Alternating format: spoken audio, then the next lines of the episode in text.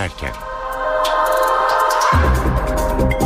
İyi akşamlar. Saat 17 NTV Radyo'da eve dönerken haberler başlıyor. Ben Sultan Arınır. Türkiye ve dünyadan günün önemli gelişmeleriyle sizlerle birlikte olacağız.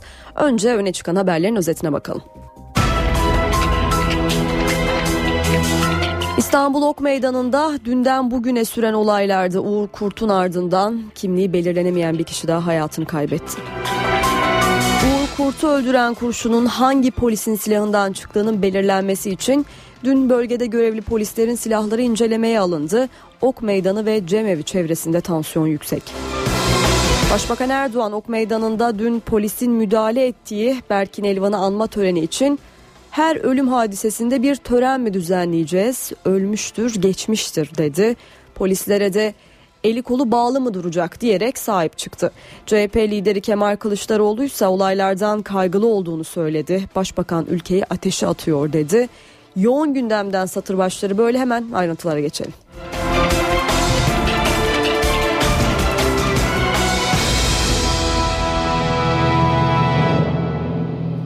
İstanbul Ok Meydanı'nda dün başlayan olaylarda Uğur Kurt'tan sonra yaralı olarak hastaneye kaldırılan bir kişi daha hayatını kaybetti. Ölen kişinin kimliği henüz tespit edilemedi. Berkin Elvan'ı ve Soma faciasında ölenleri anmak için Ok Meydanı'nda dün öğleden sonra gösteri yapan gruba polis müdahalesiyle başlamıştı olaylar. Olaylarda dünden bugüne neler olduğunu aktaralım. Ardından olay yerine Ok Meydanı'na bağlanacağız ve son durumu öğreneceğiz.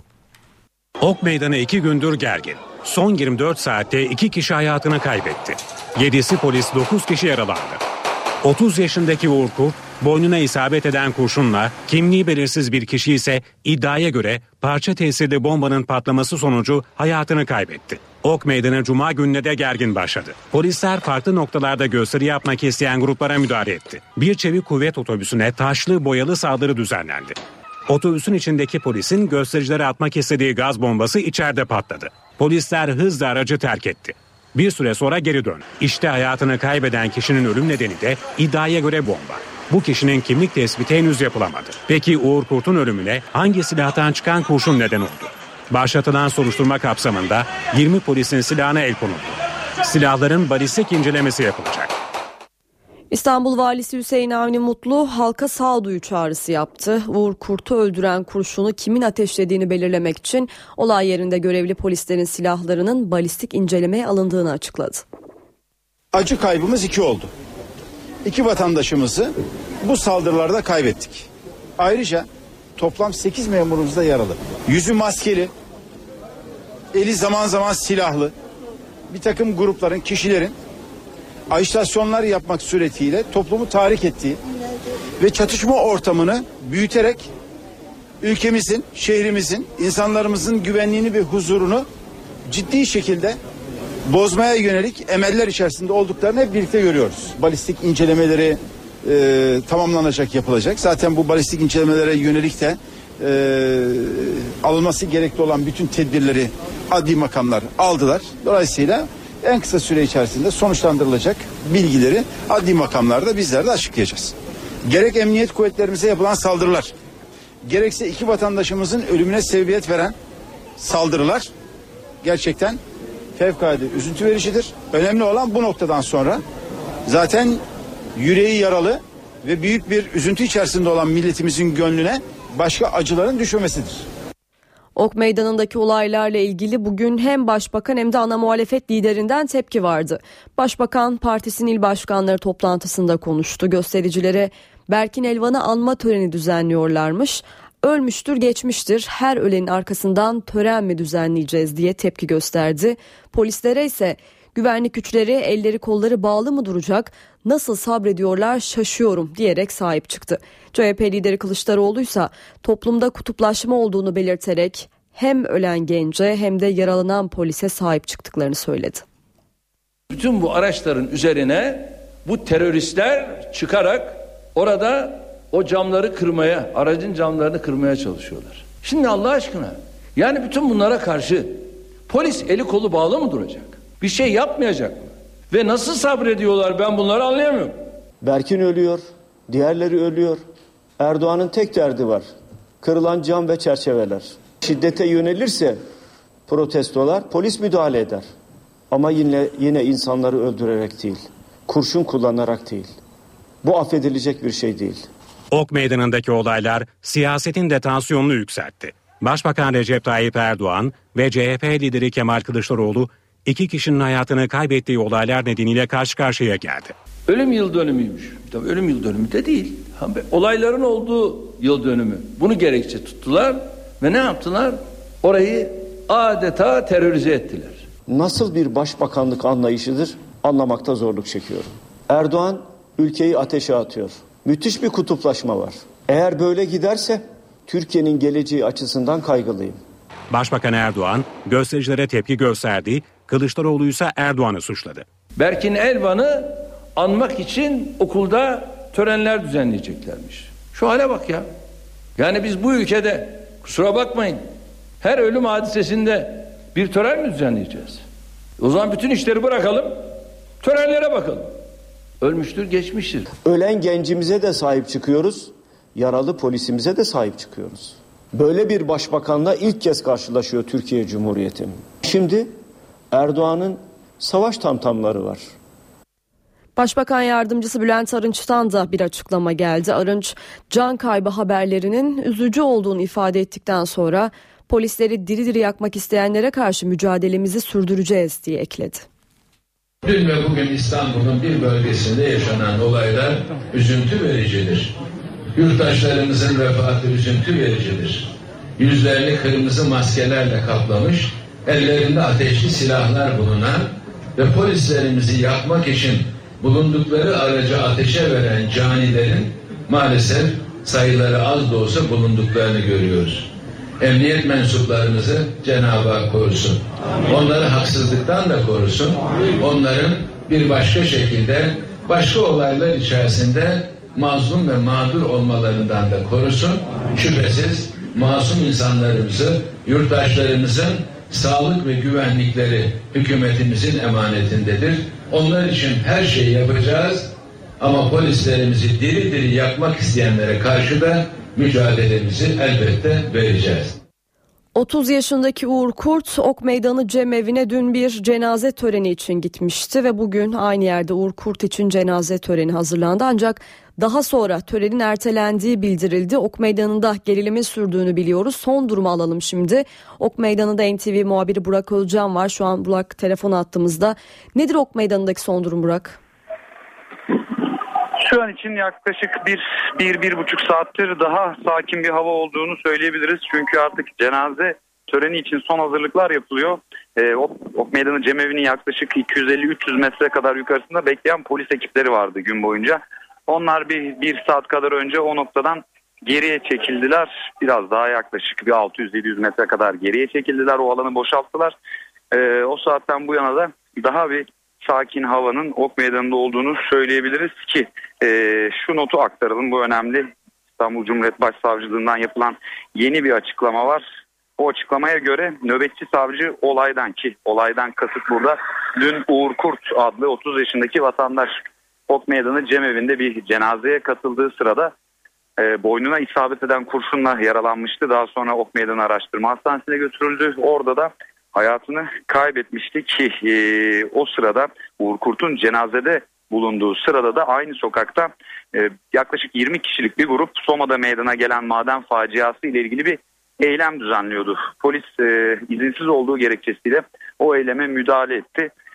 Müdahale sırasında atılan bir molotof kokteyl, eylemcilerin attığı bir molotof kokteyl polisin akrep diye tabir ettiğimiz zırhlı aracına isabet etti. Araç yanmaya başladı ve o araçta bulunan polislerden biri dışarı çıkarak silahını e, rastgele ateşledi. İşte o sırada da Uğur Kurt vuruldu. Tabii şimdi bu olay adli boyuta taşınmış durumda. E, o, o kurşun Uğur Kurt'un boynundan çıkarılan kurşun balistik incelemeye tabi tutulacak. Dün burada bu alanda görev yapan 20 polisin silahına el konulmuş durumda.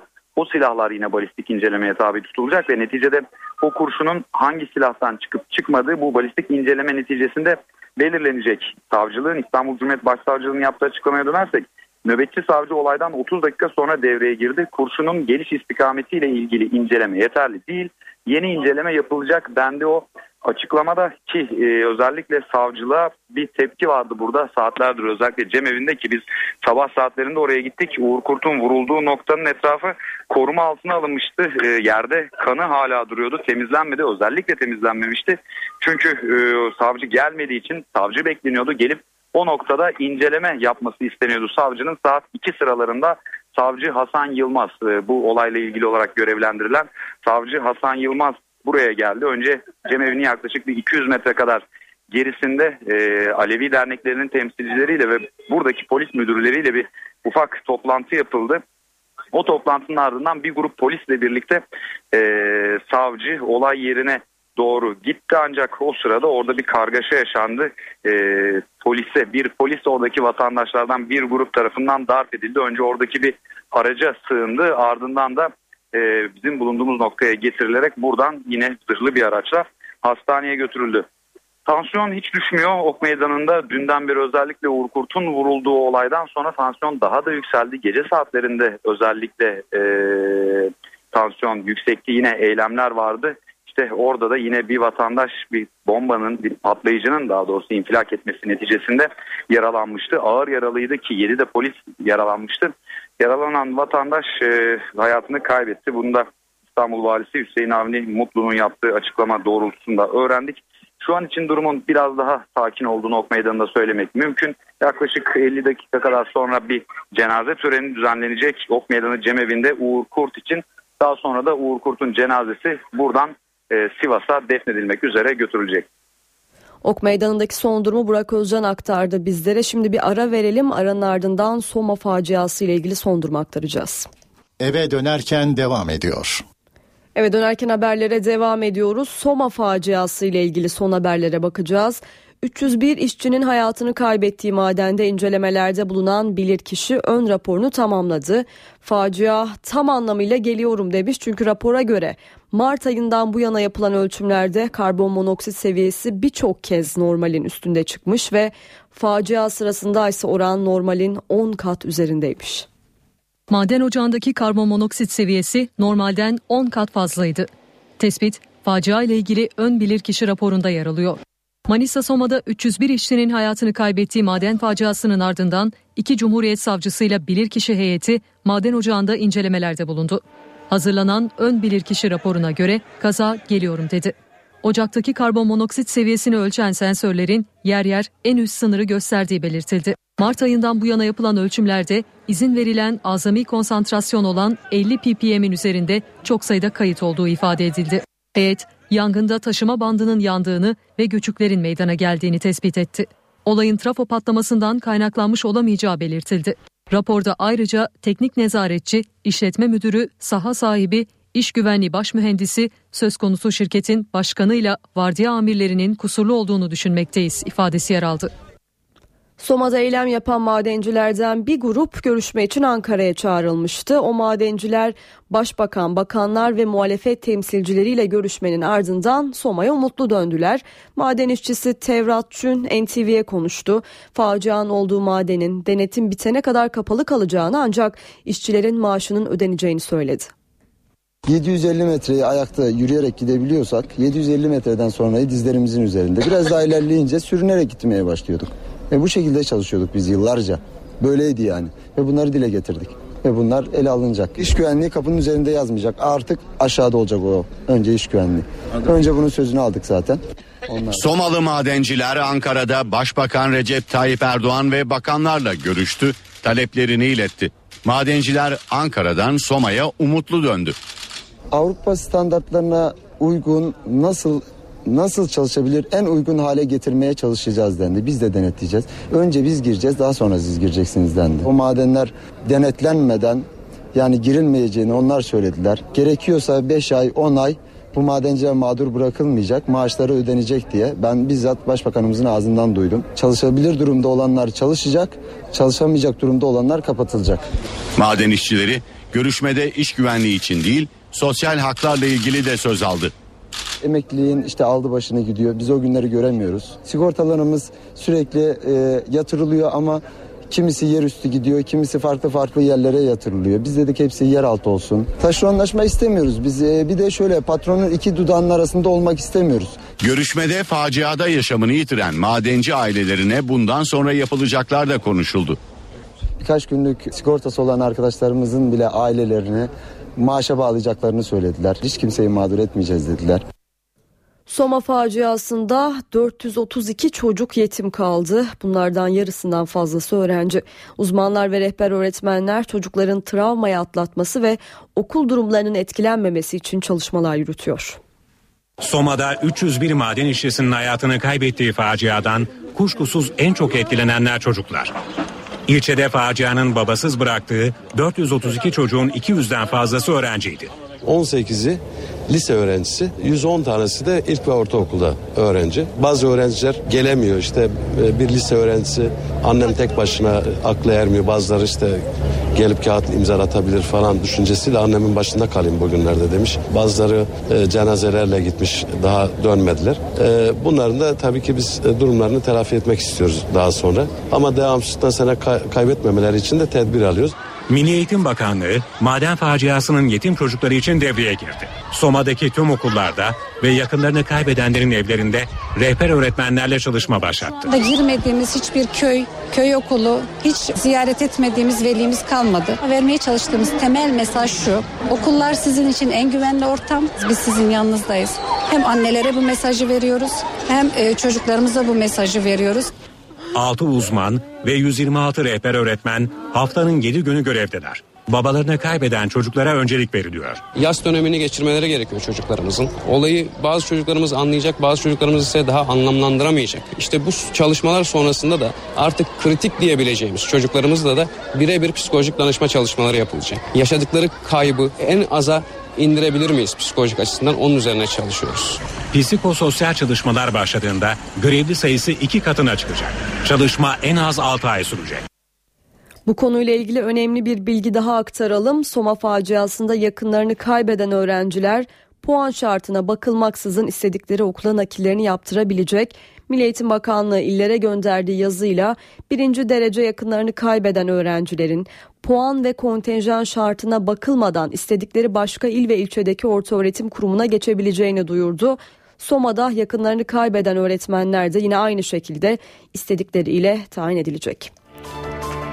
Soma faciasının ardından sendikaların görevini yapmadığı şikayetleri de yüksek sesle konuşulmaya başlanmıştı.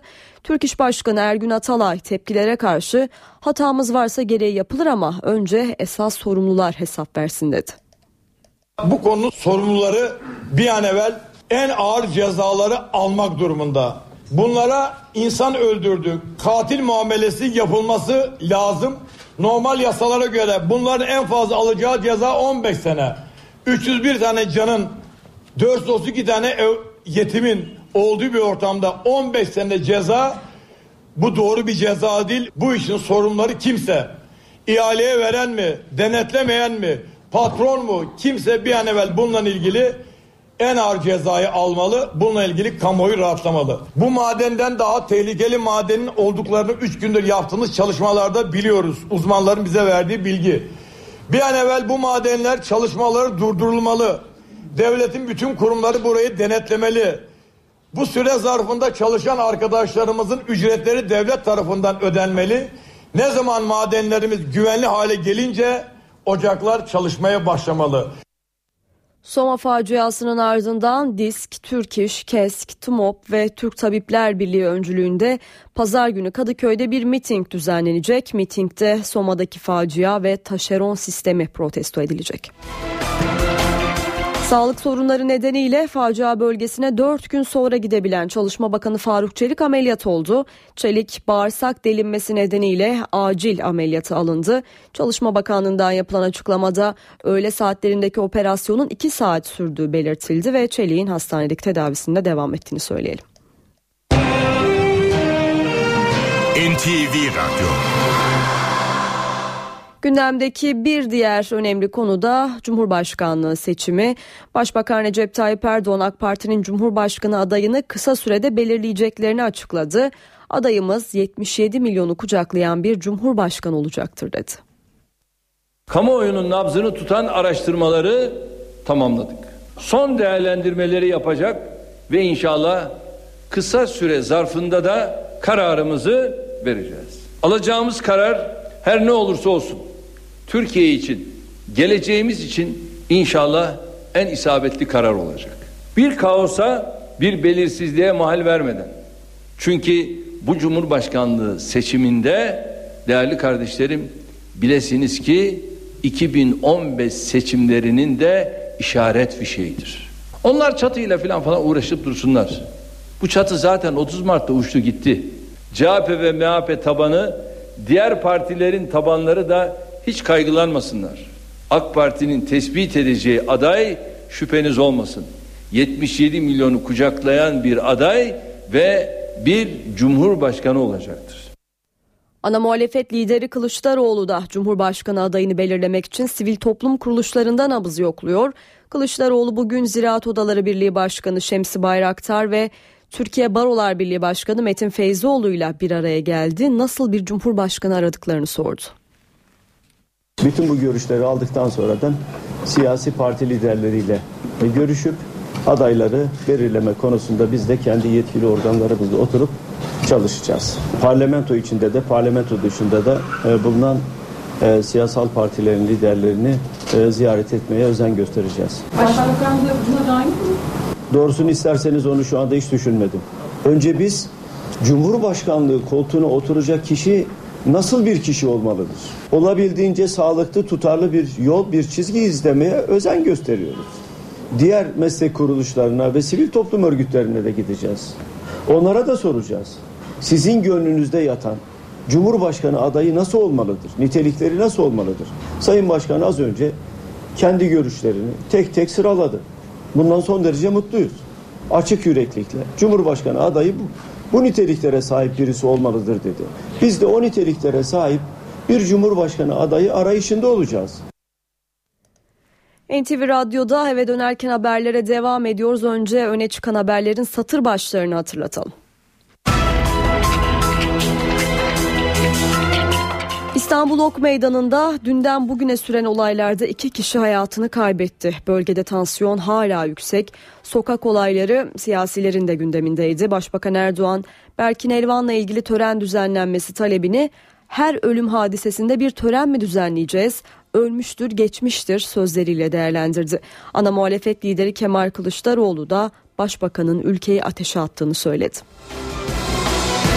Manisa Soma'daki maden faciası ile ilgili bilirkişi ön raporunu tamamladı. Facia sırasında ocaktaki karbon monoksit seviyesinin normalden 10 kat fazla olduğu ortaya çıktı. Türkiye'nin en büyük marinası olan Kalamış Yat Limanı ihalesi tamamlandı. Koç grubuna bağlı Tek Art'la Safi Gayrimenkul arasında kıran kırana geçen ihalede en yüksek teklifi Koç grubu verdi. Şimdi para ve sermaye piyasalarındaki işlemlere bakalım.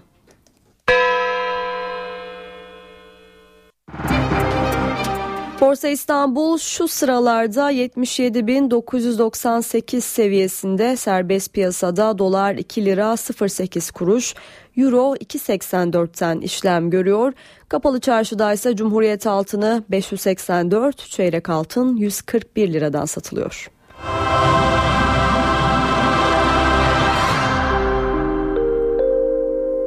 Şimdi kısa bir ara verelim. Aranın ardından gündemdeki diğer gelişmeleri aktaracağız. Eve dönerken devam ediyor. Eve dönerken haberlere devam ediyoruz. Şimdi sporun gündemine bakalım. Bunun için sözü Volkan Küçük'e bırakıyoruz. Spor haberleri başlıyor.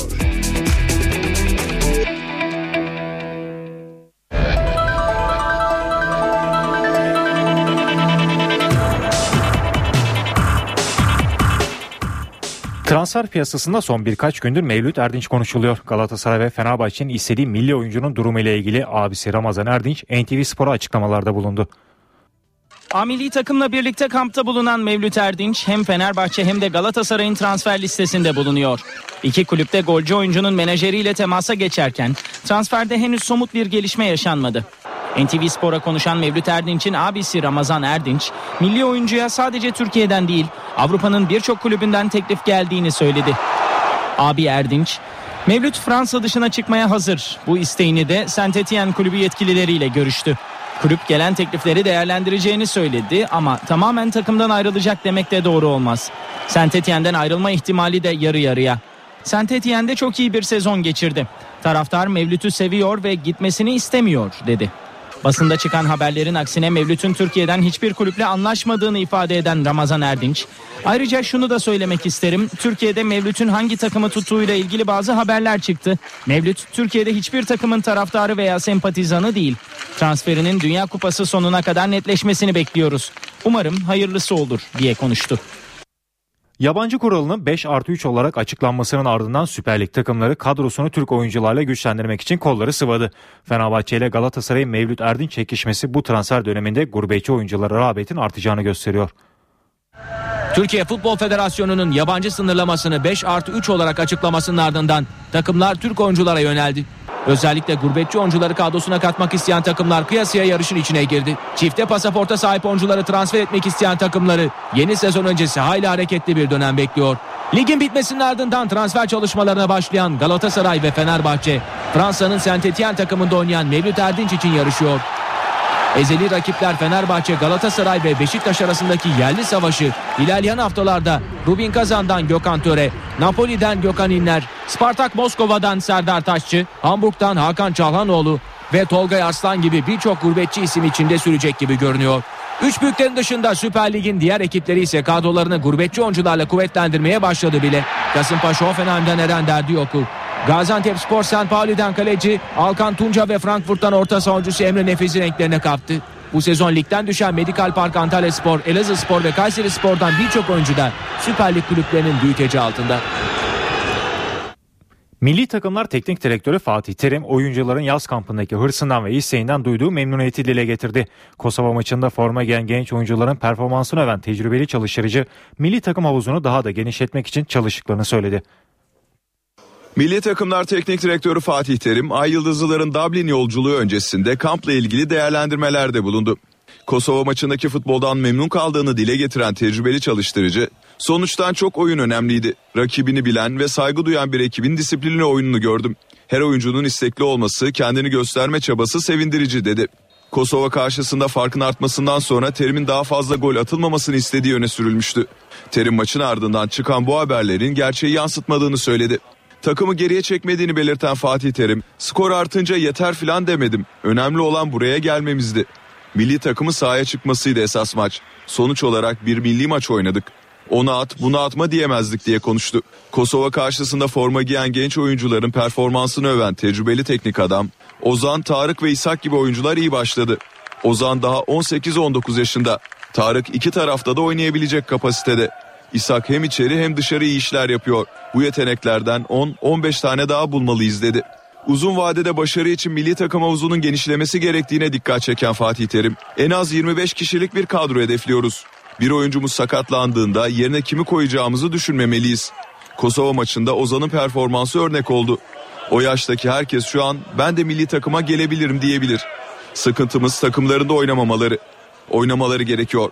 Bu kadronun içinde olması gereken birçok oyuncu var ama maalesef çok fazla şans bulamadıkları için iyi durumda değiller ifadelerini kullandı. Yabancı sınırlaması ile ilgili yapılan tartışmalara da değinen Terim, Türkiye'nin tribünde oturacak yabancıya verecek parası var mı? Ben bu pencereden bakıyorum. Herkes de öyle bakmalı diye konuştu. Inter Caner Erkin için beklemede. İtalyan devi yıldız futbolcunun sarı lacivertli kulüple sözleşme uzatmaması durumunda transferi bitirmek için harekete geçecek. Caner Erkin'in Fenerbahçe'deki geleceği hala netleşmiş değil. Sezonun parlayan yıldızı olarak dikkat çeken Caner'in sarı lacivertli kulüple olan sözleşmesi önümüzdeki hafta sonu erecek. Fenerbahçe'de Başkan Aziz Yıldırım, Caner'in menajeri Batur Altıparmak'la görüşerek milli takım kampında bulunan yıldız futbolcu için net teklifini iletecek. Fenerbahçe yönetiminin 25 yaşındaki futbolcuya yıllık 2.2 milyon eurodan 3 senelik sözleşme önermesi bekleniyor. Sarı lacivertli takımda mutlu olduğunu her fırsatta dile getiren Caner'in buna karşın yakın çevresinin de etkisiyle yurt dışını düşündüğü öğrenildi. Adı Avrupa'dan birçok kulüple anılan Caner için en ciddi talipse İtalya'nın Inter kulübü. Uzun süredir yıldız futbolcunun peşinde olan İtalyanların Caner'in Fenerbahçe ile olan sözleşmesini uzatmaması durumunda transferi bitirmek için İstanbul'a gelecekleri öğrenildi. Galatasaray'a sakat oyuncularından iyi haber geliyor. Sarı Kırmızılılarda sakatlığı nedeniyle sezonu kapatan Buruma, Endoğan Adili ve Aydın Yılmaz'ın durumları iyiye gidiyor. 3 oyuncunun da yeni sezon kampına yetişmesi bekleniyor. Galatasaray'da sakat oyunculardan olumlu haberler geliyor. Sarı Kırmızılı takımın sezon başında Sporting Lisbon'dan büyük umutlarla transfer ettiği Bruma. Zira Türkiye Kupası'nda oynanan Tokat Spor maçında sağ diz ön çapraz bağlarını koparmış ve 6 ay sahalardan uzak kalacağı açıklanmıştı. Tedavisine İstanbul'da başlanan genç oyuncu daha sonra ülkesi Portekiz'e gitmişti. Bruma'nın durumunun her geçen gün iyiye gitti ve topla çalışmalara başladığı haberi teknik heyeti memnun etti. Genç Yıldız'ın sezon öncesi kampına katılıp takımdaki yerini alması bekleniyor. Galatasaray'ın Basel takımından transfer ettiği Endoğan Adili de yabancı kontenjanının dolu olması nedeniyle sarı kırmızılı ekiple yalnızca antrenmanlara çıkıyordu. Genç futbolcu antrenmanda çapraz bağlarını koparmış ve sezonu kapatmıştı. Ameliyat sonrası çalışmalara başlayan Endoğan'ın durumu iyiye gidiyor. Genç oyuncu sezon öncesi kampına yetişmeye çalışıyor. Elazığ Spor'la oynanan Zira Türkiye Kupası mücadelesinde ayağa kırılan Aydın Yılmaz'dan da olumlu haberler geliyor. Aydın'ın düz koşulara başladığı belirtildi. Önceki gün sol dizinden ameliyat olan Umut Bulu da gözünden başarılı bir operasyon geçiren Semih'in de kampa katılmasında sorun yok. Beşiktaş Kulübü Futbol Genel Direktörü Önder Özen 3 yabancı 4 futbolcu transfer edeceklerini söyledi. Özen geride kalan sezonda da 4 futbolcunun kendilerine hayal kırıklığına uğrattığını belirtti. Beşiktaş Futbol Genel Direktörü Önder Özen bazı transferlerden pişman olduğunu söyledi. Beşiktaş televizyonuna açıklamalarda bulunan Özen, Serdar Kurtuluş, Ömer Şişmanoğlu, Sezer Öztürk ve Michael Eneramo transferlerinin kendisini yanılttığını belirtti. Özen, Dani konusunda da haksız çıktım. Bu konudaki tepkilerin sebebi benim öz eleştirisini yaptı. Önder Özen, Manuel Fernandez konusunda Fikret Orman'ın son açıklamalarına değindi. Başkan bana Fernandez'i satalım demedi. Ben böyle bir şey duymadım diyen Önder Özen, Portekizli futbolcunun kalması yönünde de karar belirtmediğini vurguladı. Transfere 11 milyon euro ayırdıklarını belirten Önder Özen, listemizdeki 5 önemli oyuncudan Cenk Tosun alındı. Şimdi 3'ü yabancı olmak üzere 4 oyuncu daha alacağız dedi. Başkan Fikret Orman'ın transferleri ben yapacağım demesine de açıklık getiren Önder Özen, ben başkana ve yöneticilere transfer görüşmelerinde bir yönetici ve avukatın bulunması gerektiğini söyledim. Başkanın anlatmak istediği de budur diye konuştu. Zaman zaman futbolcuları cep telefonlarından görüntülü arayarak kontrol ettiğini belirten Beşiktaş'ın futbol direktörü bir gün bir genç oyuncuya ne yaptığını sordum. Annesiyle oturduğunu söyledi. Ver bakalım anneni telefona dedim. Kemküm etti. Sonra görüntülü aradım. Ortaya çıktık evde değil. Bunu çare olarak yaptım. Doğru veya değil ama yaptım dedi. Bir birlik Fenerbahçe maçının ardından şampiyonluk şansını büyük ölçüde yitirdiklerini belirten Özen, karşılaşmanın ardından camiada bir puan kazandık algısının oluştuğunu söyledi. Türkiye Futbol Federasyonu'nun bu sezon uygulamaya başladığı genç futbolcu teşvik sisteminden faydalanan kulüpler belli oldu. Teşvikten Süper Lig takımlarından sadece Gençler Birliği yararlanırken lisede PTT 1. Lig'den 4 kulüp yer aldı. Türkiye Futbol Federasyonu Yönetim Kurulu'nun almış olduğu kararla 2013-2014 sezonunda uygulanan genç futbolcu teşvik sisteminden faydalanan kulüpler belli oldu. Süper Lig takımlarından tek takımın yer aldığı listede PTT 1. Lig'den 4 kulüp var. Türkiye Futbol Federasyonu'ndan yapılan açıklamaya göre Süper Lig'de Ahmet Yılmaz Çalık'ı toplam 2601 dakika oynatan Gençler Birliği kulübüne 150 bin lira ödenecek. Bolu Spor formasıyla PTT 1. Lig'de 2621 dakika oynayan Emre Kılınç için 100 bin, 2752 dakika süre alan Batuhan İşçilerle 1977 dakika oynayan Taylan Antalyalı için Buca Spor'a 200 bin, toplam 1567 dakika forma giyen tekten Denizli Sporlu Şevki Çınar için kulübüne 100 bin ve Canberk Aydın'ı toplam 1353 dakika oynatan Samsun Spor'a 100 bin lira teşvik ödenecek. Diğer yandan Türkiye Futbol Federasyonu Yönetim Kurulu geçen sezon Spor Toto Süper Lig ve PTT 1. Lig'de uygulanan genç futbolcu teşvik sisteminin 2014-2015 sezonunda tüm profesyonel liglerde uygulanmasına karar verildi. Bu haberle spor bültenimizin sonuna geldik. Hoşçakalın. Eve dönerken devam edecek. Saat 18 NTV Radyo'da eve dönerken haberler devam ediyor. Günün öne çıkan haberlerinden satır başlarını hatırlayalım. İstanbul Ok Meydanı'nda dünden bugüne süren olaylarda Uğur Kurt'un ardından bir kişi daha hayatını kaybetti. O kişinin isminin Ayhan Yılmaz olduğu açıklandı. Uğur Kurt'u öldüren kurşunun hangi polisin silahından çıktığının belirlenmesi için dün bölgede görevli polislerin silahları incelemeye alındı. Sokak olayları siyasilerin de gündeminde. Başbakan Erdoğan, Berkin Elvan'la ilgili tören düzenlenmesi talebini her ölüm hadisesinde bir tören mi düzenleyeceğiz? Ölmüştür, geçmiştir sözleriyle değerlendirdi. Ana muhalefet lideri Kemal Kılıçdaroğlu da başbakanın ülkeyi ateşe attığını söyledi. Ve Soma'daki maden faciası, facianın ardından tutuklanan zanlıların avukatları tahliye talebiyle bir üst mahkemeye itirazda bulundu. Başbakan Erdoğan yarın Almanya'ya gidecek. Köln'de Türk vatandaşlarıyla buluşacak. Başbakan Recep Tayyip Erdoğan Almanya'daki tepkiler nedeniyle mitingi ertelemesi tavsiyelerine karşı gideceğim açıklaması yaptı. Gündemde öne çıkan haberlerin satır başlarını aktardık. Şimdi ayrıntılarla devam edelim.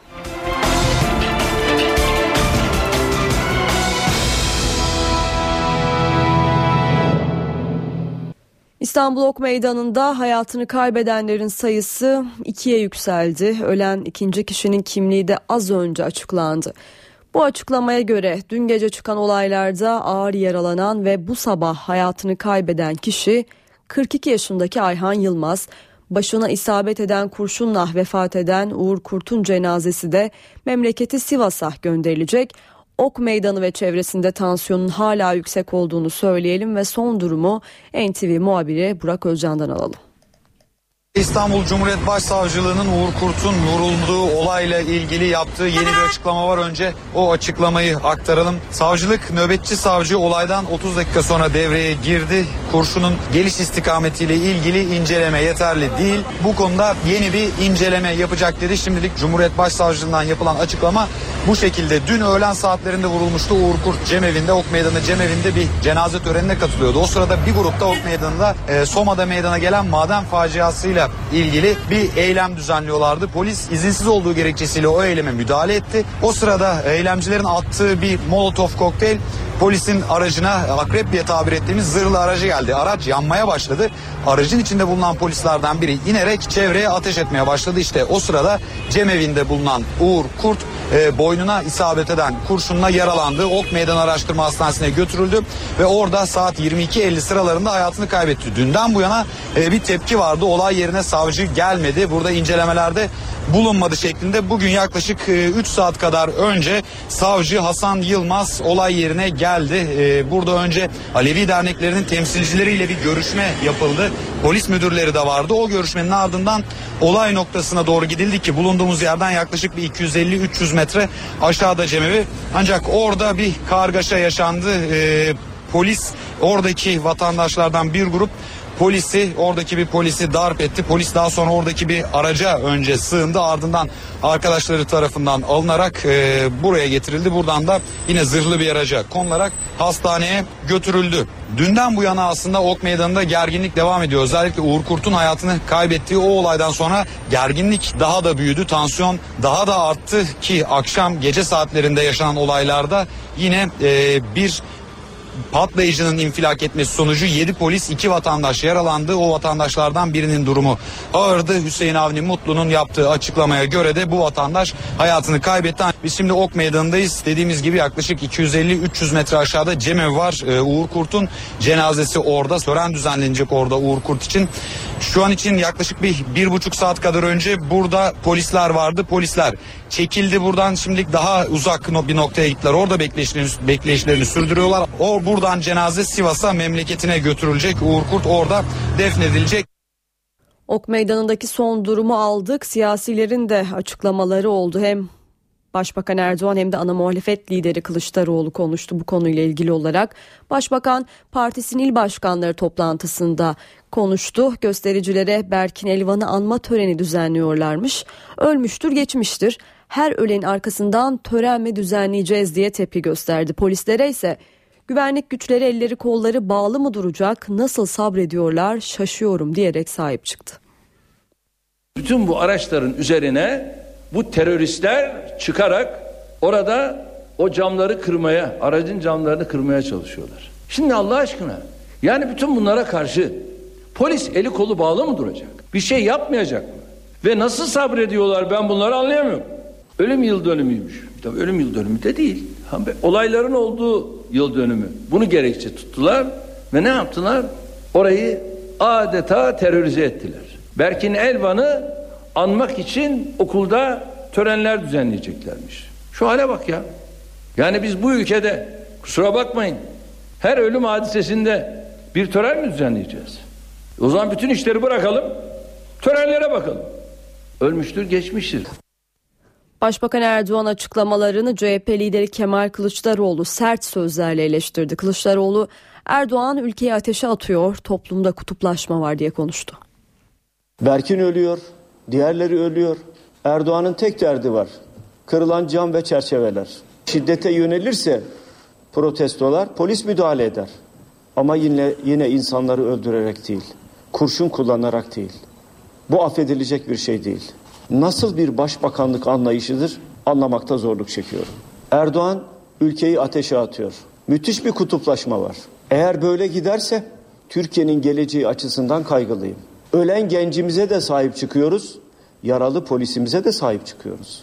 Böyle bir başbakanla ilk kez karşılaşıyor Türkiye Cumhuriyeti. Şimdi Erdoğan'ın savaş tamtamları var. MHP'den de açıklama var. Grup Başkan Vekili Oktay Vural, Soma'da yanan ateş söndürülmeden İstanbul'da iki ocağa daha ateş düştü. Türkiye bu kadar gerilim siyasetini kaldırabilecek durumda değil dedi. NTV Radyo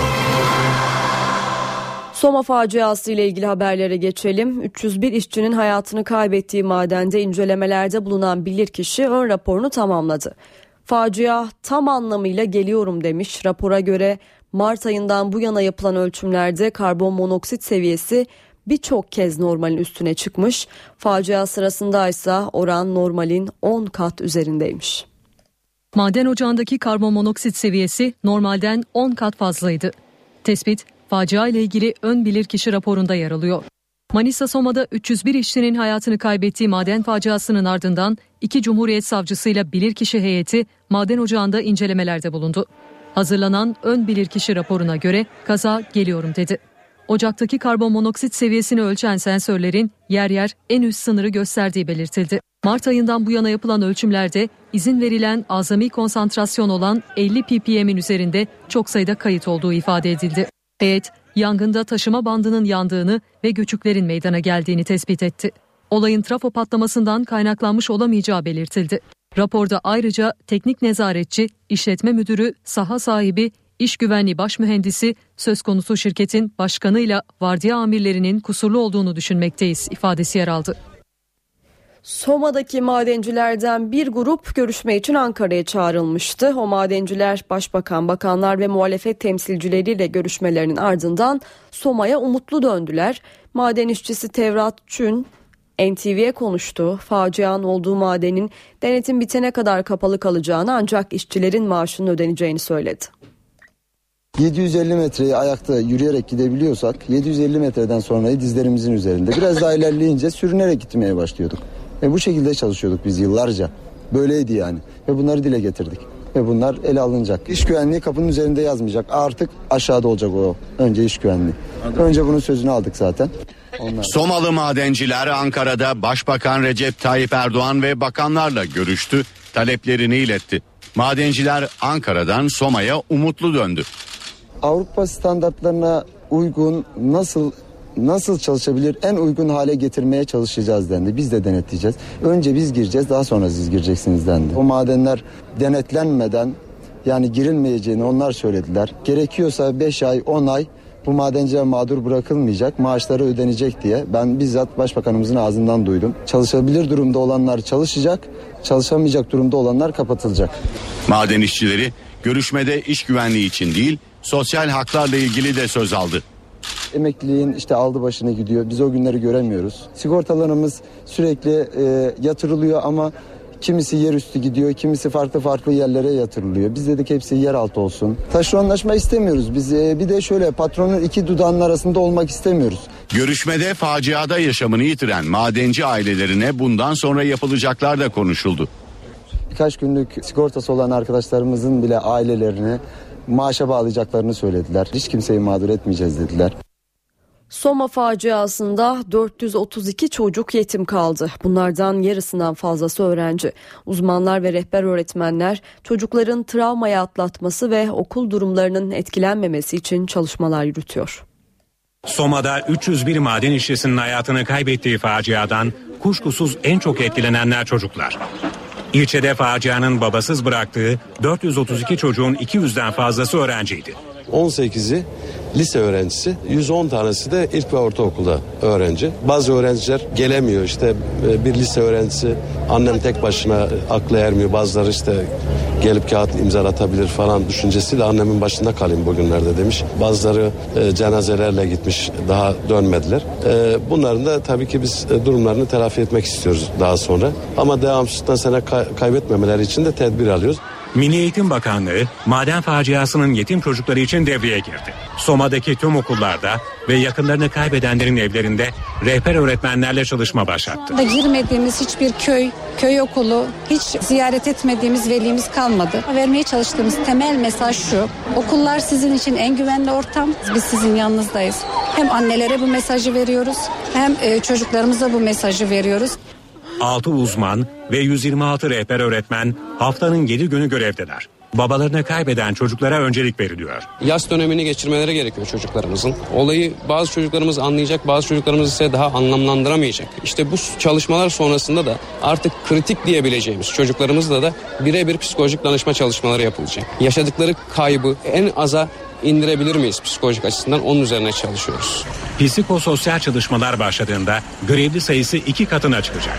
Çalışma en az 6 ay sürecek.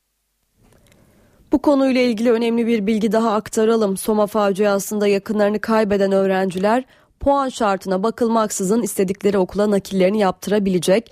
Milli Eğitim Bakanlığı illere gönderdiği yazıyla birinci derece yakınlarını kaybeden öğrencilerin puan ve kontenjan şartına bakılmadan istedikleri başka il ve ilçedeki ortaöğretim kurumuna geçebileceklerini duyurdu. Soma'da yakınlarını kaybeden öğretmenler de yine aynı şekilde istedikleri ile tayin edilecekler diyelim ve kısa bir araya gidelim. Eve dönerken devam ediyor. Saat 18.20 eve dönerken haberlere devam ediyoruz. Anayasa Mahkemesi dershanelerin kapatılmasını öngören düzenlemeye CHP'nin açtığı iptal davasında ilk incelemesini tamamladı. Dilekçede herhangi bir eksiklik tespit etmeyen yüksek mahkeme esasa geçme kararı aldı. CHP iptal başvurusunda dershane düzenlemesinin teşebbüs hürriyetini ihlal ettiğini ve Milli Eğitim Bakanlığı bünyesindeki 40 bine yakın yöneticinin görevlerinin yasayla sona erdirilmesinin anayasaya aykırı olduğunu savunmuştu. İzmir'de 8 asker 10 personelin şehit olduğu tersane kazası ile ilgili dava başladı. İlk duruşmada davanın tek tutuklu sanığı olan mühendis tahliye edildi.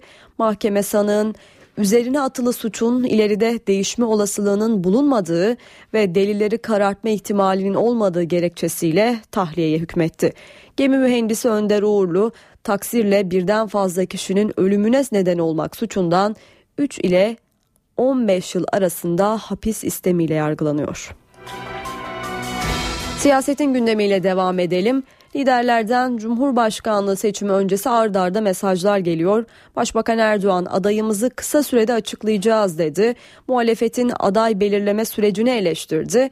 CHP lideri Kılıçdaroğlu ise sivil toplum kuruluşlarını ziyaret ediyor. Kılıçdaroğlu bugün ziraatçilerin ve avukatların nabzını tuttu. Bu konuya ilişkin ayrıntıları şimdi NTV muhabiri Miray Aktağ aktaracak. Siyasetin gündeminde Cumhurbaşkanlığı seçimi var ve bu konuyla ilgili hem Başbakan Recep Tayyip Erdoğan hem de Cumhuriyet Halk Partisi Genel Başkanı Kemal Kılıçdaroğlu'ndan bugün açıklamalar geldi. CHP lideri bugün sivil toplum kuruluşlarını ziyaret etmeye devam etti. Başbakan Recep Tayyip Erdoğan ise partisinin il başkanları toplantısına başkanlık etti. Başbakan Erdoğan o toplantıda yaptığı açıklamada bu millet Cumhurbaşkanını kendi seçecek bundan rahatsız oluyorlar dedi ve Cumhurbaşkanının sivil olması gerektiği yönünde CHP Genel Başkanı Kemal Kılıçdaroğlu'ndan gelen eleştirilere tepki gösterdi. Dürüst konuş ifadelerini kullandı. Onlar çatıyla uğraşıp dursunlar.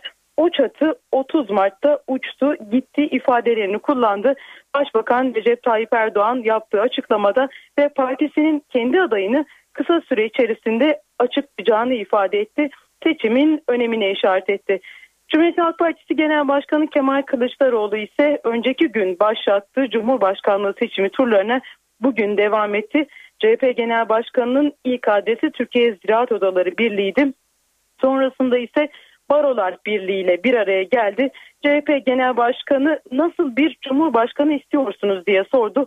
Sivil toplum örgütlerine ve onlardan gelen yanıtlar doğrultusunda ana muhalefette kendi Cumhurbaşkanı adayını belirleyecek.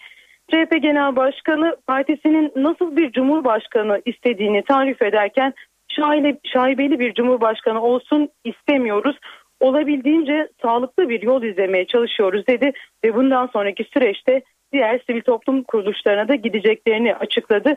Ve bu arada Cumhuriyet Halk Partisi sadece STK'lara değil siyasi partilere de gitmeye hazırlanıyor. Kemal Kılıçdaroğlu yaptı bu açıklamayı.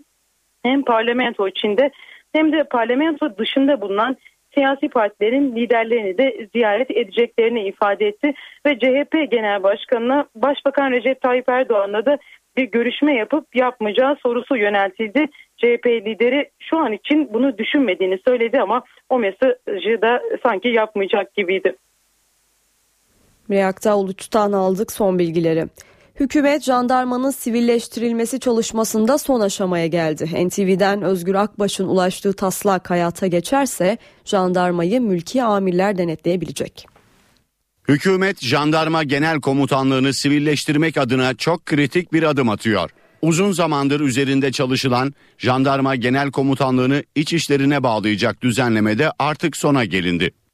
NTV'nin ulaştığı 8 maddelik taslak metinde subay, as subay ve uzman jandarmaların atamalarının jandarma genel komutanı değil İçişleri Bakanı tarafından yapılmasının önü açılıyor. Alay komutanları ise üçlü kararname ile atanacak. Mevcut kanunda jandarma, subay, as subay ve uzman jandarmaların açığa alınma işlemleri Türk Silahlı Kuvvetleri Personel Kanunu'na göre düzenleniyor. Yeni düzenlemede bu da değiştiriliyor. Jandarma Genel Komutanı'nın görevden uzaklaştırılması İçişleri Bakanı'nın teklifi ve Başbakan'ın onayına bırakılıyor.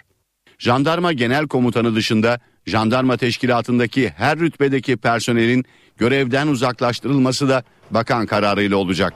İl ve ilçelerde her rütbedeki personelin görevden uzaklaştırılması ise valinin kararına bırakılıyor. Taslakta valilerin jandarma personelinin disiplin amiri olması da öngörülüyor. Jandarma bölge komutanlığı da kaldırılıyor. Jandarmanın üniformasını da İçişleri Bakanlığı belirleyecek. Düzenlemenin meclis tatile girmeden yasalaştırılması planlanıyor. NTV Radyo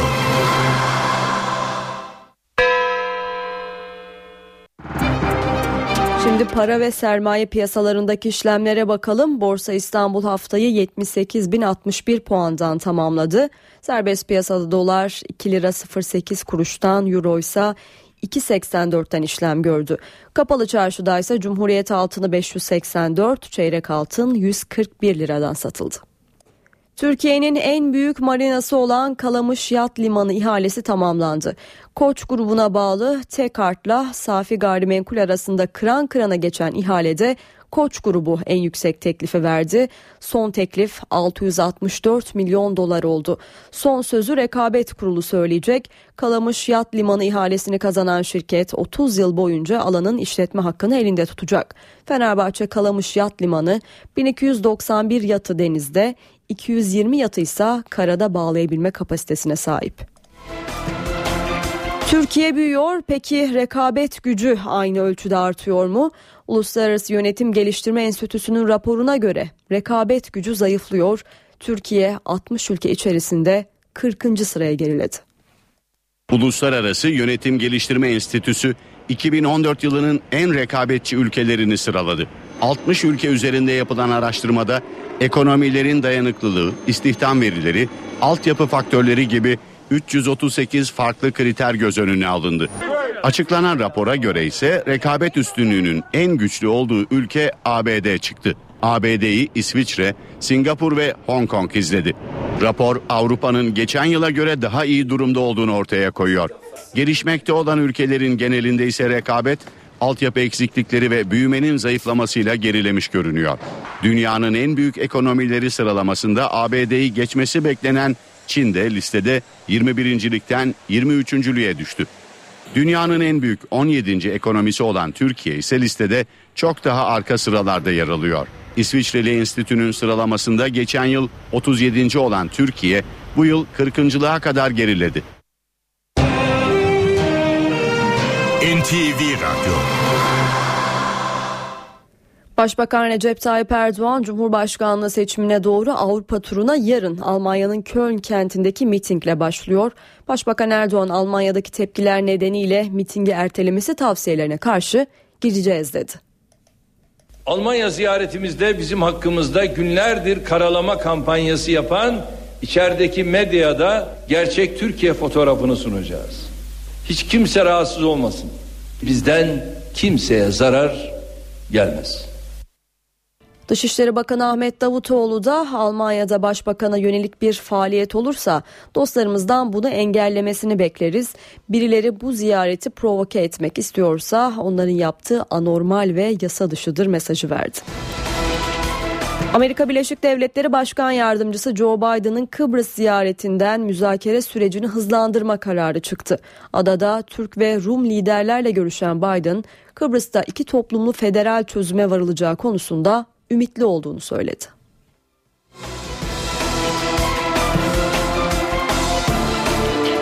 Rusya Devlet Başkanı Vladimir Putin, Ukrayna'nın doğusundaki durumu iç savaş sözleriyle değerlendirdi. Petersburg Ekonomik Forumu'nda konuşan Putin, Ukrayna'nın Viktor Yanukovych yönetiminin devrilmesinden bu yana kaos içinde olduğuna işaret etti. Rus lider bu kaosun Ukrayna'yı iç savaşa sürüklediğini söyledi. Amerika'yı da eleştirdi Vladimir Putin tek kutuplu dünya vizyonun çöktüğünü söyledi. Ukrayna krizi nedeniyle ülkesine uygulanan yatırımların, yaptırımların batıya bumerang etkisi yaratacağını da belirtti. Ve Suriye'de yine kan aktı. Dera kentinde Beşar Esad'ın seçim kampanyası için kurulan bir çadıra düzenlenen saldırıda en az 20 kişi hayatını kaybetti. Muhalifler çadıra havan topuyla saldırdı ve ölenler arasında bir çocuk da var. Ölü sayısının daha da artabileceği belirtiliyor. Suriye'de 3 Haziran'da devlet başkanlığı seçimleri düzenlenecek. Esad'ın dışında iki adayın da yarıştığı seçimlere muhalifler adil olmadığı gerekçesiyle karşı çıkıyor. Ve Çin'den bir haber aktaralım. Bir iş adamı çete kurmak, cinayet ve adam kaçırmak gibi suçlardan idama mahkum edildi.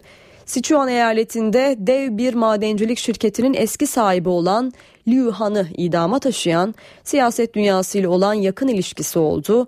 Liu ve ona yakın 30'dan fazla isim eski istihbarat şefine yönelik yolsuzluk operasyonunun bir parçası olarak mahkemede hakim karşısına çıktı mafya tarzı bir çete kurmakla suçlanan babaların babası lakaplı Louis, Çin'in en zengin isimleri arasında. Çinli iş adamı 855 milyon doları aşan bir servete sahip. Çin'de idam cezaları Yargıtay tarafından onandığı takdirde birkaç gün gibi kısa süre içerisinde infaz ediliyor. Uluslararası toplum Tayland'daki darbeye tepki gösterdi. Amerika Birleşik Devletleri Tayland'a yardımları gözden geçireceğini duyurdu pek çok ülke yönetimi de vatandaşlarından Tayland'a gitmemelerini istedi. Dünyadan Tayland'daki darbeye tepki yağdı. ABD Dışişleri Bakanı John Kerry ordunun yönetime el koyma kararından hayal kırıklığı duyduğunu söyledi. Bu askeri darbenin hiçbir gerekçesi olamaz dedi. Washington Tayland'a yaptığı yardımları gözden geçiriyor. Avrupalı ve Asyalı ülkelerde darbeyi kınarken kaygılarını da dile getirdi. Tayland ordusuysa bu tepkiler karşısında yabancı ülkelerin büyükelçilerine briefing vermek üzere davette bulundu. Askerler gösteri alanlarını dağıtırken protestocular da evlerine döndü.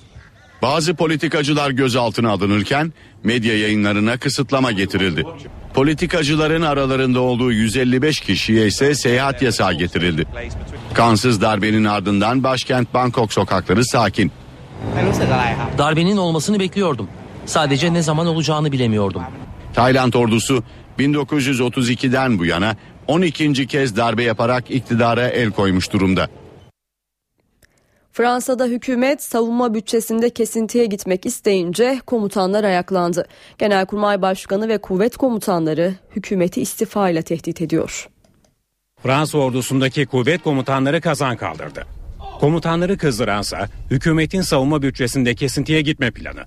Kesintiyle ulusal güvenliğin tehlikeye gireceğini savunan komutanlar istifa tehdidinde bulundu. Fransız basını Genelkurmay Başkanı Orgeneral Pierre de Villiers ve kuvvet komutanlarının 13 Mayıs'ta Paris'te bir araya gelerek olası istifa kararını görüştüklerini yazdı. 4 yıldızlı yaklaşık 20 generalinde kuvvet komutanlarıyla beraber hareket ettikleri belirtiliyor. Komutanlara Savunma Bakanı Jean-Yves Drian'dan da destek geldi. Savunma Bakanı'nın olası kesintilerin ağır sonuçları konusunda Başbakan Manuel Vals'ı uyardığı belirtiliyor.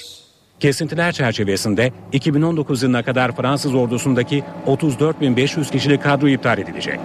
Gelecek 3-4 yıl boyunca savunma bütçesinde yılda 1,5 ila 2 milyar euroluk kesintiye gidilecek. Komutanlar bunun Fransız ordusunun operasyonel gücünü azaltacağı görüşünde. Saat 18.33 öne çıkan haberlerin satır başlarını hatırlatalım.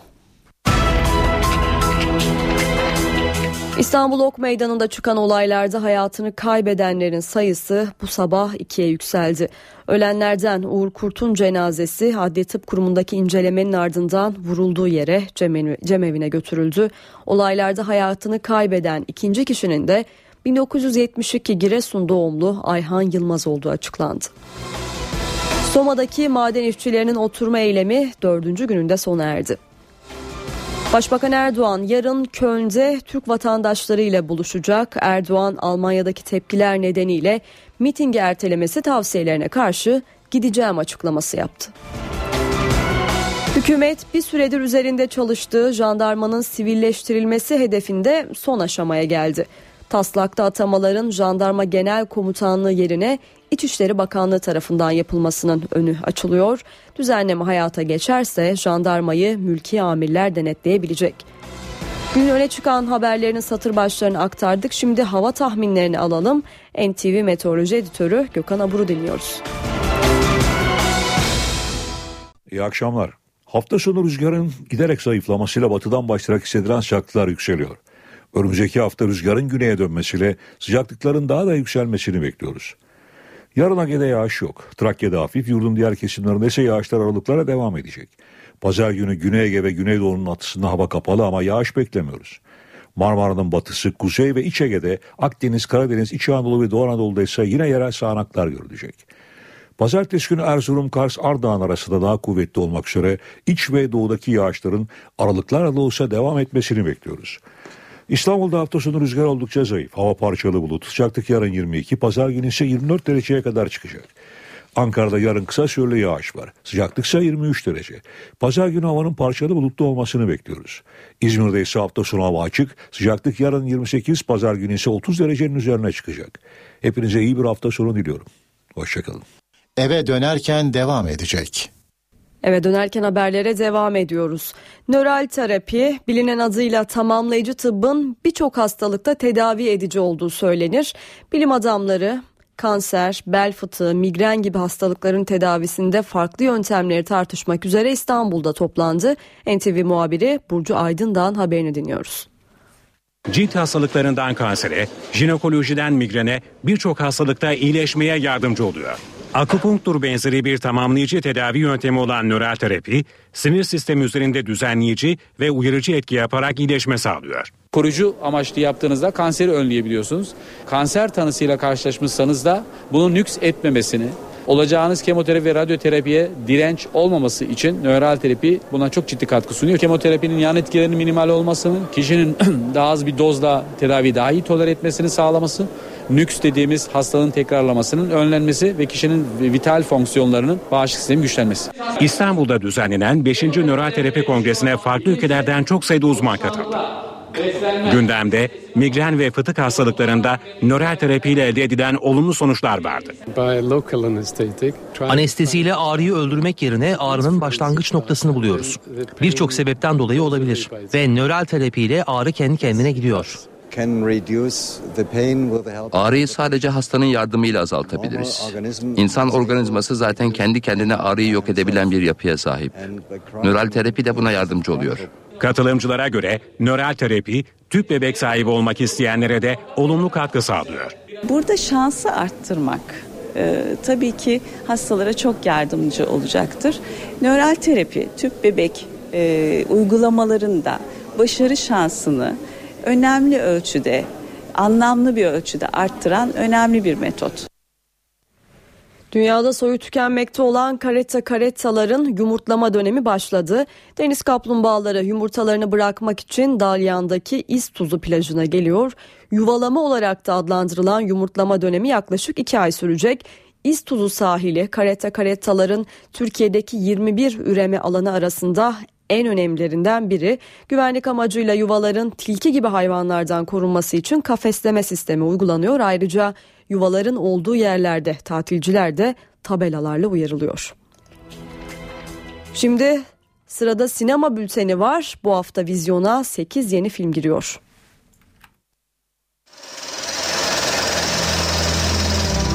What's the last thing you remember?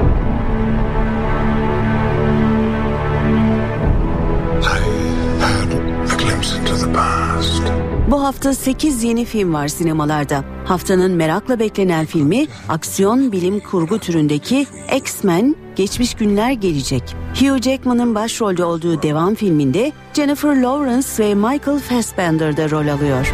Side by side to end this war. X-Men bu kez zamanda yolculuk yapmak zorundadır. Amacı dünyadaki tüm canlılar üzerinde evrensel bir etkisi olacak önemli bir tarihi olayı değiştirmektir. Ve bu zorlu görevde X-Men'i yine bir sürü macera bekliyordur. Jesus Christ! My name is Kevin. Where are we? Utku Çelik'in senaryosunu yazıp yönettiği Mavi Adam'da politik bir gerilim filmi. Do you know anything about the Blue Man? Irak işgalinin yeni patlak verdiği günlerde yabancı bir arkeolog kaçırılır. Ama hangi güçler tarafından kaçırıldığını, neden bir hücrede hapis tutulduğunu bilmemektedir. Bu kaçırılma olayı etrafında 1991 yılında yine Irak'ta gerçekleşen ayaklanmalara da değinilir. Tek mekanda geçen ve tamamen İngilizce olan film, işgalin ve savaşın etkilerini de gözler önüne seriyor. عندما خلق الله السماوات والأرض خلق البشر من الطين والملائكة من النور ولكن Cin adlı filmde adından da anlaşılacağı gibi korku ve gerilim türünde.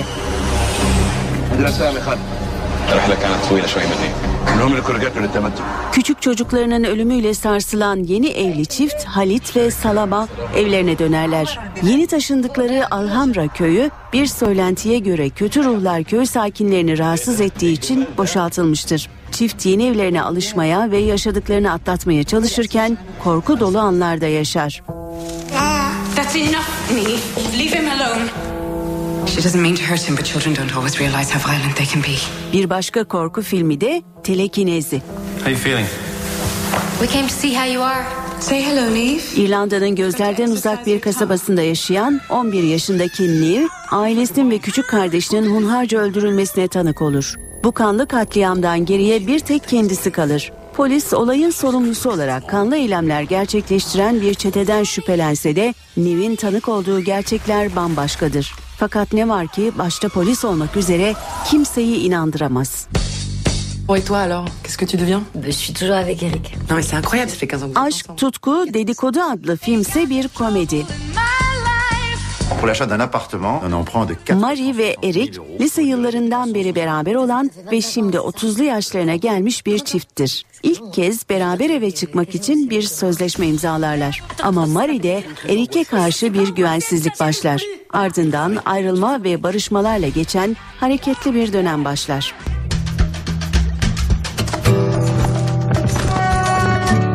Brezilyalı yazar Jose Mauro'nun ünlü kitabından uyarlanan Şeker Portakalı da bu haftanın yeni filmlerinden. Brezilya'da geçen filmde 8 yaşındaki küçük Zeze'nin hikayesine konuk oluyoruz. Zeze şehir dışında bir kasabada oldukça büyük ekonomik sıkıntılar çeken bir ailenin çocuğudur. Son derece hassas ve olgun olan Zeze'nin en sevdiği şey hayal gücüyle baş başa kalıp yeni hikayeler üretmektir. Yeni taşındıkları evde karşısına çıkan portakal ağacı ise tam anlamıyla sığınabileceği tek varlık olur.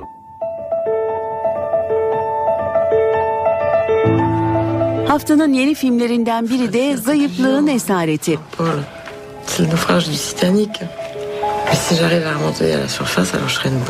Film kısmi felç geçiren ve bununla mücadele etmeye çalışan Maud'un Wilco adlı bir adamla yaşadığı zorlu ilişkiyi konu alıyor. Filmin yönetmeni Catherine Berry'la filmin hikayesini kendi deneyimlerinden yola çıkarak örmüş. Welcome one, welcome all to the Four Seasons Festival. So great. Tinkerbell ve Korsan Peri ise küçük sinema severlere hitap eden bir animasyon. Serena, what's with that wild hair? Serinin bu altıncı filminde Tinkerbell ve arkadaşlarının başı yine türlü derde giriyor. Sihir yetenekleri değişime uğruyor. Yeteneklerinin kaynağı olan mavi toz kaçırılıyor. Yaşadıkları peri adası da tehlike altında kalıyor. Hal böyle olunca periler mavi tozu geri almak ve işleri yoluna koymak için işbirliğine koyuluyor. Something. Looks like I'm an animal there now. Şimdi veda edelim saat başına tekrar sizlerle olacağız. Eve dönerken devam ediyor. Saat 19 eve dönerken haberlerde günün öne çıkan başlıklarını aktaracağız. İstanbul Ok Meydanı'nda cemevi bahçesinde başına isabet eden kurşun sonucu ölen Uğur Kurt için cemevinde tören yapıldı. Kurt'un cenazesi toprağa verilmek üzere memleketi Sivas'a gönderildi. Uğur Kurt'un ölümüne neden olan silahın belirlenebilmesi için dün bölgede görevli polislerin silahları incelemeye alındı. Olaylarda hayatını kaybeden ikinci kişinin ise Ayhan Yıldız olduğu açıklandı. Sokak olayları siyasilerin de gündeminde. Başbakan Erdoğan, Berkin Elvan'la ilgili tören düzenlenmesi talebini her ölüm hadisesinde bir tören mi düzenleyeceğiz? Ölmüştür, geçmiştir sözleriyle değerlendirdi. Ana muhalefet lideri Kemal Kılıçdaroğlu da başbakanın ülkeyi ateşe attığını söyledi. Hükümet yetkilileriyle yapılan görüşme sonuç verdi. Soma'daki maden faciasından sağ kurtulan işçilerin oturma eylemi dördüncü gününde sona erdi. Soma faciasında hayatını kaybeden, yakınlarını kaybeden öğrenciler puan şartına bakılmaksızın istedikleri okula nakillerini yaptırabilecek. Aynı şekilde yakınlarını kaybeden öğretmenler de istedikleri ile tayin olacak. Başbakan Erdoğan yarın Köln'de Türk vatandaşlarıyla buluşacak. Erdoğan Almanya'daki tepkiler nedeniyle mitingi ertelemesi tavsiyelerine karşı gideceğim açıklaması yaptı. Hükümet bir süredir üzerinde çalıştığı jandarmanın sivilleştirilmesi hedefinde son aşamaya geldi. Taslakta atamaların jandarma genel komutanlığı yerine İçişleri Bakanlığı tarafından yapılmasının önünü açıyor. Düzenleme hayata geçerse jandarmayı mülki amirler denetleyebilecek. Türkiye'nin en büyük marinası olan Kalamış Yat Limanı ihalesinde en yüksek teklifi Koç grubuna bağlı Tek Art şirketi verdi. Tek Art Yat Limanı için 664 milyonluk teklif sundu.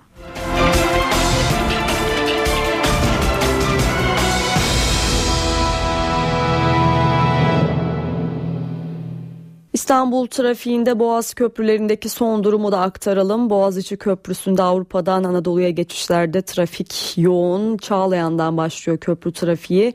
Köprüyü geçtikten sonra da kısa bir süre devam ediyor. Ters istikamette köprüye kadar yoğunluk var. Köprüyü geçtikten sonra trafik akıcı. Fatih Sultan Mehmet Köprüsü'nde ise yine Avrupa'dan Anadolu'ya geçişlerde yoğun bir trafik var. Köprüyü geçtikten sonra yine trafik açılıyor. Ters istikamette Anadolu'dan Avrupa'ya geçişlerde ise Elmalı Kavacık'ta yoğunluk var. Köprüye gelmeden trafik açılıyor. Eve dönerken haberleri noktalıyoruz. NTV Radyo'da kısa bir aranın ardından Mete Çubukçu'nun hazırlayıp sunduğu Kayıttayız programını dinleyebilirsiniz.